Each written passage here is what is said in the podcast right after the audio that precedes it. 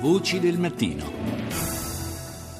Terza parte di Voci del Mattino, buongiorno di nuovo da Paolo Salerno, sono le 7.37 minuti e 40 secondi in questo istante. Partiamo subito con la nostra rassegna dei titoli dei telegiornali internazionali, cominciando dalla Germania con Deutsche Welle.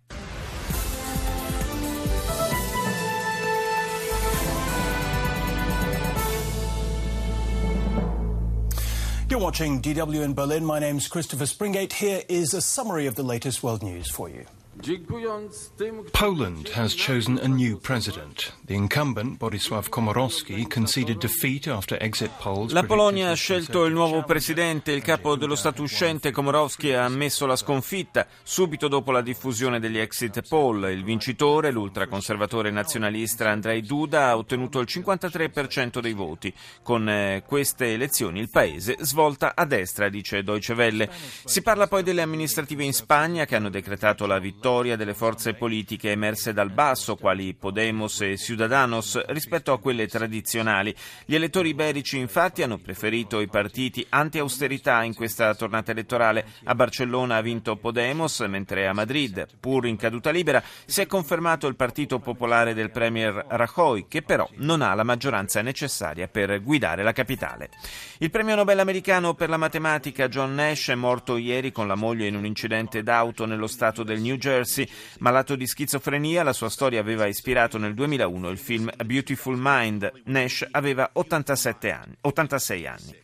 Infine Deutsche Welle parla della vittoria al 68 Festival di Cannes del film Di Pan del regista francese Audiard che racconta la drammatica storia di un ex soldato e di una bambina fuggiti dalla guerra nello Sri Lanka e in viaggio verso l'Europa. Al Jazeera. جولتنا الإخبارية الجزيرة منتصف اليوم. معكم توفيق طه. ووسيلة علمي وأبرز مواضيع المنتصف. قتلى وجرحى جراء قصف الحوثيين وقوات الصالح مدينة تعز والحكومة اليمنية تقول إن المدينة تتعرض لحرب Morti e feriti dopo i bombardamenti degli Houthi a Taiz mentre il governo yemenita parla di genocidio. Iraq, nell'Ambar, attacchi e attentati hanno causato una trentina di morti e ancora Siria, raid del regime sulla città di Daraa causano morti e feriti, dice Al Jazeera. Andiamo in Estremo Oriente, a Rirang. It's 6 p.m. on Sunday here in Seoul. Welcome to our newscast. I'm Paul Yee. Let's begin with the latest on inter-Korean issues as South Korea will consider lifting a set of sanctions on the north. L'emittente in lingua inglese della Corea del Sud dedica l'apertura alle dichiarazioni del ministro per l'unificazione delle due Coree che ha confermato la volontà di Seoul di rivedere le sanzioni contro Pyongyang se riprenderanno i colloqui fra i due paesi. La dichiarazione arriva nel quinto anniversario dell'incidente diplomatico scaturito dall'attacco alla nave della Marina militare sudcoreana Chenoan nell'incidente Nell'incidente morirono 46 uomini e la responsabilità venne imputata subito a Pyongyang, che invece non l'ha mai ammessa. Andiamo in Russia con il TG del canale 1.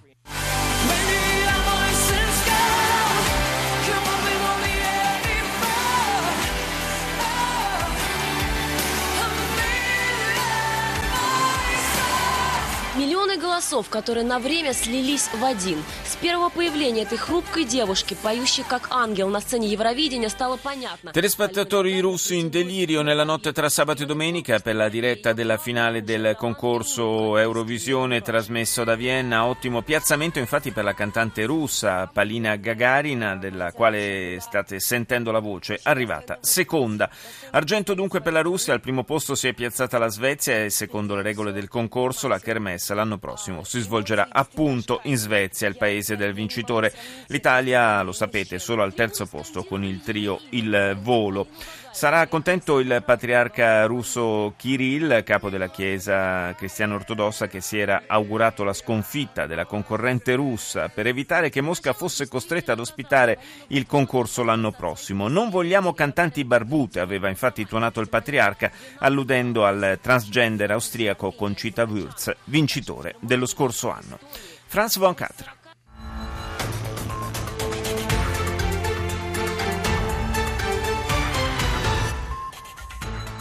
Les élections en Espagne s'achèvent, on va se focaliser sur le score que vont réaliser les Le deux elezioni amministrative in Spagna, i nuovi partiti Podemos e Ciudadanos, protagonisti della consultazione test in vista delle legislative di fine anno, crisi in Burundi, migliaia di persone ai funerali del leader dell'opposizione Zedi Ferusi, assassinato insieme alla sua guardia del corpo. Infine, France 24 dedica naturalmente un titolo alla cerimonia di chiusura del Festival di Cannes che, come sappiamo, non ha riservato alcuna soddisfazione per il cinema italiano. Do il buongiorno ora al nostro ultimo ospite di oggi, che è il eh, professor Andrea Segre, docente di politica agraria all'Università di Bologna e fondatore di Last Minute Market. Buongiorno. Buongiorno a voi. Parliamo di una legge eh, in Francia che è certamente, la, credo, la prima di, di, questo genere, una, una legge che eh, introduce l'obbligo per eh, i grandi ipermercati, i grandi centri commerciali di eh, ridurre lo spreco alimentare eh, di fatto donando le eccedenze alle, ai più poveri, alle organizzazioni che possono poi farle arrivare ai più bisognosi. Un, un'iniziativa che lei valuta come? Positivamente, anche se devo dire che l'Italia ha un piano nazionale di prevenzione sprechi alimentare dove diciamo, eh, si evince insomma, che da noi esiste già una normativa che favorisce, non obbliga, penso sia difficile obbligare la devoluzione dei prodotti invenduti non soltanto nella grande eh, distribuzione, peraltro forse questo è l'anello dove si spreca di meno in proporzione, peraltro la crisi diciamo, ha aiutato fra virgolette, eh, a diminuire questi sprechi, ma il vero diciamo, buco nero sta a casa nostra e se volessimo dare delle indicazioni diciamo, di comportamento alimentare, la dovremmo chiamare poi educazione alimentare, ecco forse è questa che io renderei obbligatoria nelle scuole più che obbligare i supermercati. Comunque bene così perché la Francia peraltro in questo si è allineata alla risoluzione del Parlamento europeo che noi dall'Italia avevamo promosso nel 2010 che appunto si pone l'obiettivo di dimezzare gli sprechi alimentari in Europa eh, entro il 2025. Sì, i critici di questa legge affermano che solo il 5% del cibo sprecato in realtà arriva dalla grande distribuzione, un po' in linea con quello che diceva lei poco fa, eh, professor Segre. Allora, eh, c'è un altro aspetto però di questa legge che è anche eh, forse culturale, possiamo dire, va a incidere su, su abitudini che ad esempio da noi eh, sono poco, poco solite. Eh, quella della, invece nel mondo anglosassone è abbastanza diffusa, è quella della doggy bag. Allora la legge prevede eh, che in Francia vada incentivata e che gli, i ristoratori si debbano attrezzare per favorire la possibilità per, per eh, chi va al ristorante poi e non mangia tutto quello che ha ordinato di portarselo a casa.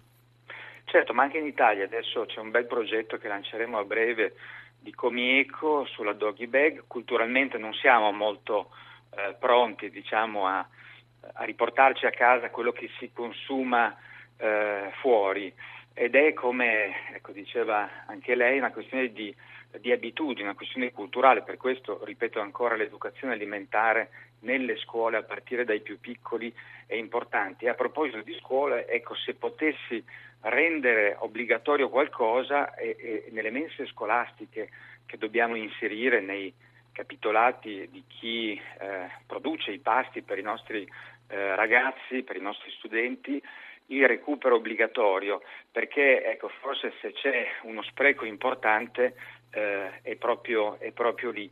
E fra l'altro ho visto nei miei giri, nelle scuole, eh, che sia i ragazzi, le loro famiglie, gli insegnanti sono molto eh, pronti e cogliamo anche l'occasione di Expo eh, dove abbiamo i riflettori del mondo certo. per promuovere questo tipo di recupero.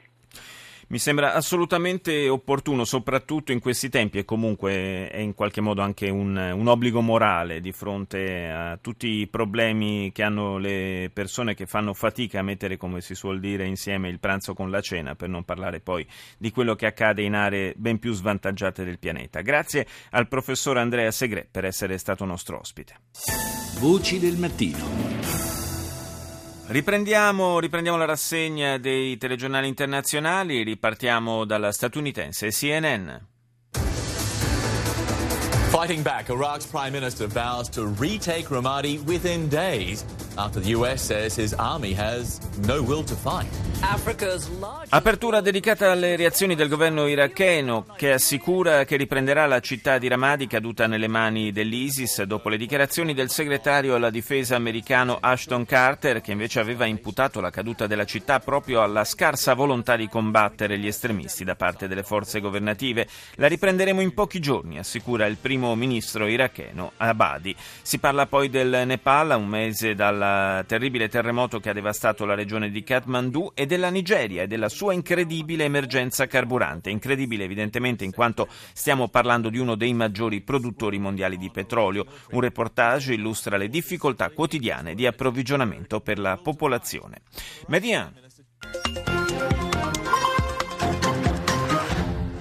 طبعا اوقاتكم اهلا بكم الى نشره الظهيره من ميدي ان تي في في طنجه اليكم ابرز عناوين الاخبار.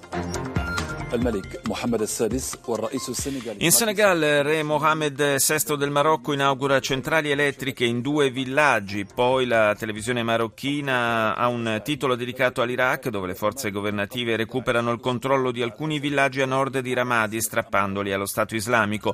Infine in Marocco al via il festival di Tantan, un evento che rafforza i legami storici con le tribù del Nord Africa. Torniamo in Estremo Oriente con la cinese CCTV. “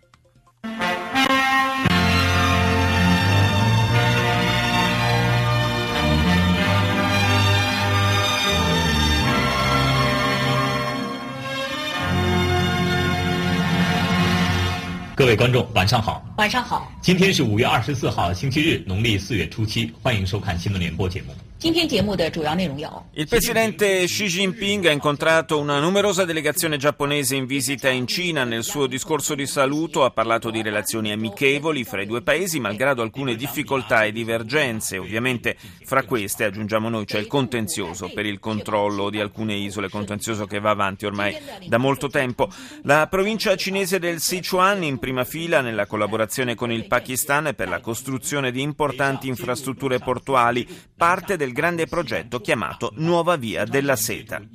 I caschi blu cinesi hanno cominciato le loro prime azioni di pattugliamento nell'ambito della missione internazionale in Sud Sudan e infine sulla TV cinese un titolo dedicato agli Stati Uniti e alle polemiche suscitate in Ohio dalla soluzione di un poliziotto bianco che aveva ucciso due afroamericani disarmati.